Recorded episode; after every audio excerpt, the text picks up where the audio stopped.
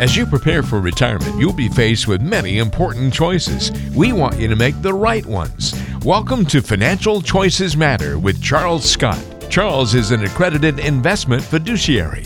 He's well equipped to help you make sound financial decisions. We want you to experience a meaningful retirement. On our podcast, we believe financial choices matter. Well, hello and welcome to another edition of Financial Choices Matter. I'm Mark Haywood alongside Charles Scott. He is a fiduciary advisor at Peloton Capital Management, serving you in Scottsdale. Find him online at peloton capital dot com. That's peloton capital dot com. Or you can reach out, call the office, four eight zero, five one three, one eight three zero. That's four eight zero, five one three, one eight three zero. Charles, hello. Welcome to the show. It is finally December, everybody's favorite time of year. December's a blast. We have fun at our house. It's busy, busy, busy. And, you know, my wife decorates like crazy, and she's collected Christmas stuff for fifty years. So we've got a gob of stuff, but it's fun. So, you know, I, it's hard to have, not to have fun that time of year, to be honest, unless you really try. And sometimes I get grumpy and she brings out my bah humbug pillow, and then I get better because I have to be reminded of that once in a while. It is. So. It's a wonderful season, great time with friends and family. And I believe I told you on the last podcast we did back in November that my decorations have been up. My wife said the day after Halloween, hey, this weekend they're going up. So I've had them up for a while now. Always a blast. It is probably one of my favorite times of year. And my birthday is this month. Shout out to myself if I'm allowed to do that on the podcast. So an exciting time. It certainly is. Great time of year. Well, let's dive into the podcast today. We've got a couple of interesting topics we want to cover. Let's kick it off with a question from the mailbag. It's time for the mailbag. We want to hear from you.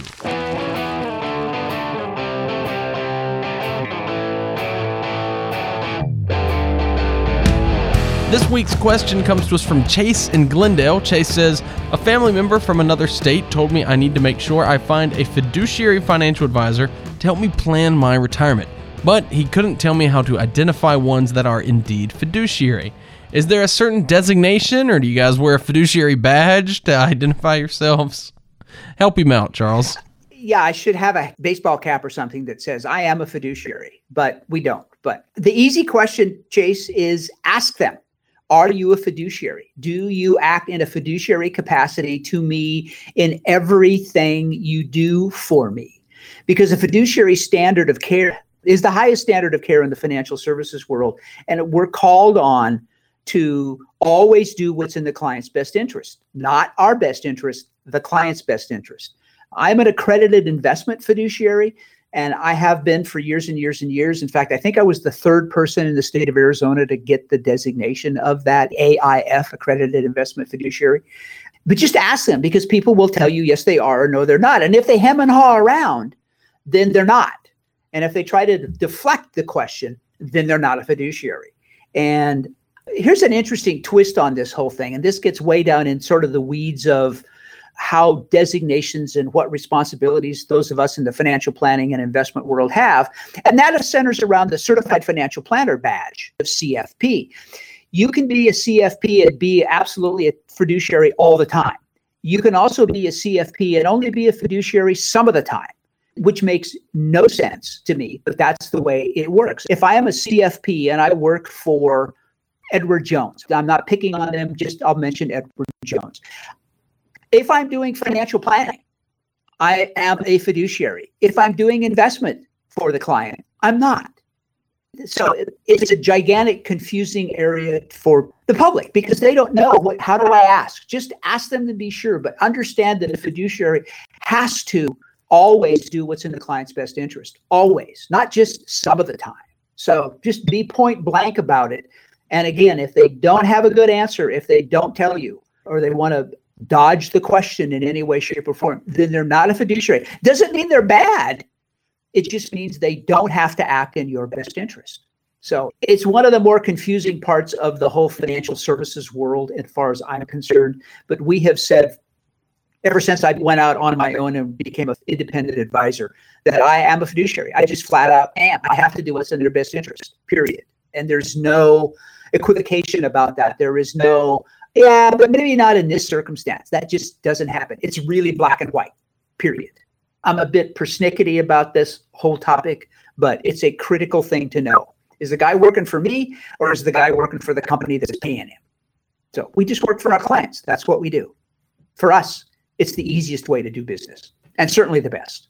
Well, thank you for writing in, Chase. We're glad to hear from you. As always, love hearing questions from our listeners. Let's dive now into the main part of our show here, Charles.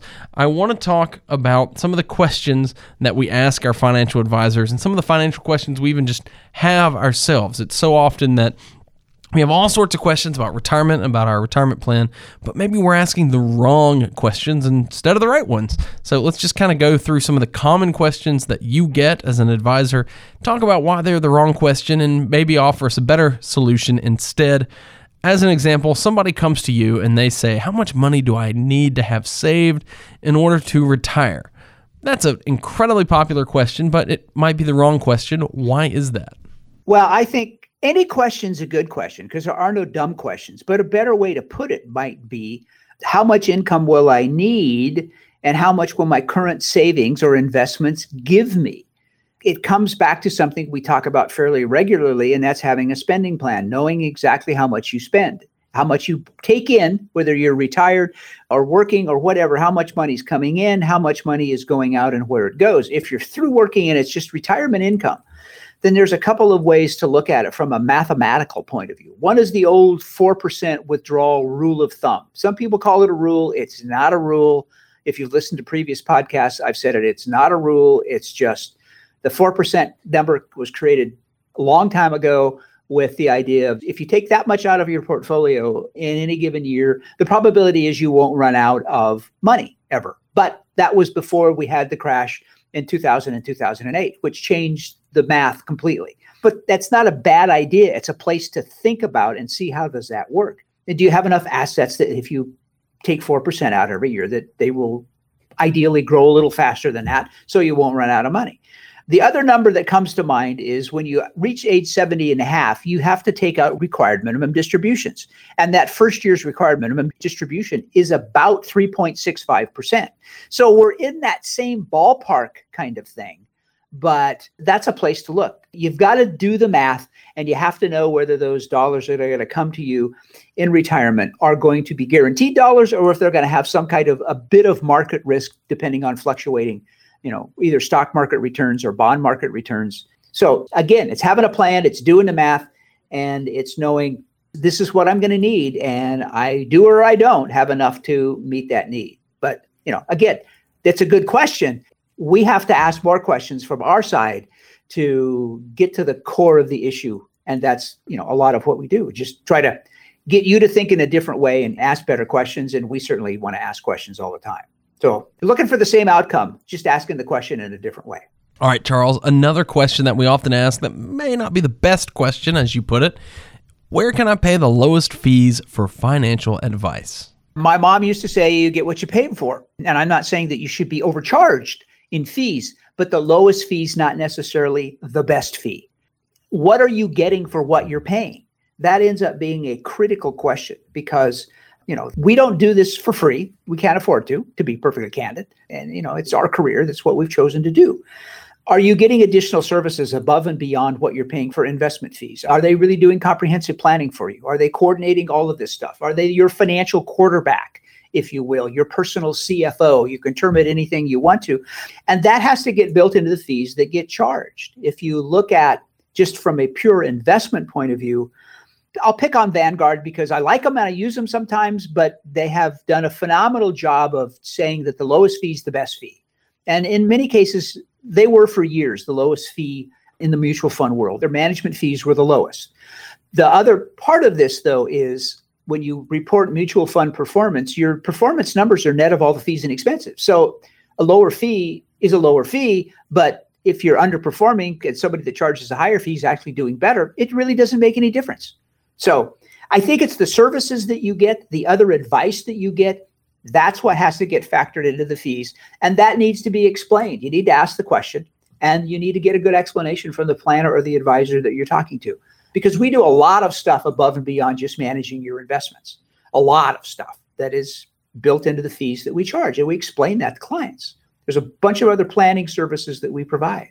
So again, good question, just maybe a better way to phrase it. So. All right, Charles, and one more question that we often ask, but isn't always the best question. What can I do to pay less in taxes this year? The tax question, as we get to the end of the year, some there's a lot of tax planning that can go on. That's certainly a viable thing to be looking at. But there is nothing wrong with trying to reduce your taxes right now in the present. And a better way to phrase it might be, how can I save money on taxes in future years, maybe even for the rest of your life? And that's something that we've been working on a lot lately, is helping people divorce, if they will, their retirement partner, which is the I R S. You ought to be looking at it from that point of view. Can I take a dollar today that's going to be taxed later because I'm tax deferring it? And can I pay that tax today? Because our contention is current taxes, tax rates are the lowest they've been in years and years and years. We think they're on sale, if you will. It's our expectation, and a realistic expectation in our opinion, that tax rates in the future are going to go up. If tax rates in the future they are going to go up, then why not pay a lower tax today, get it over with, and never have to pay it again? You know, a dollar that you pay tax on today that grows to three or four dollars in the future will never be taxed again. But if you don't do it, if you just defer that dollar till some point in the future, when you take those three or four dollars out, you're going to get taxed. So you've paid a lower tax today. You've given it an opportunity to grow. And, you know, to us, that just makes sense. And a lot of that could be, you know, the Roth conversion concept is one that obviously comes to mind. Let's not obsess on the tax today. Let's worry more about the future taxes, because ideally those assets that you have today will be worth a heck of a lot more in the future. And so if we could eliminate the taxes on them now, way better, in our opinion, way better plan for going forward. So tax questions are always interesting questions. Tax planning ends up being, again, a critical component of some of the planning that we do for people. Well, thank you as always, Charles, for joining us on the podcast. If you'd like to reach out to Charles Scott and the team at Peloton Capital Management, get answers to some of your questions, get answers to tax questions, make sure you're asking the right financial questions, and get a plan in place that'll take you not just to retirement, but all the way through retirement. You can reach out to Charles and the team by calling four eight zero, five one three, one eight three zero. That's four eight zero, five one three, one eight three zero. one eight three zero, or you can find them online at peloton capital dot com. That's peloton capital dot com. Charles, as always, it's been a pleasure. It's always fun, Mark. I appreciate it. And, you know, it's great to be able to answer some of the questions that people ask and provide, hopefully, some useful information for them. Always useful information, if not some fodder thrown in along the way. Always a blast. We'll do it again next time on another edition of Financial Choices Matter.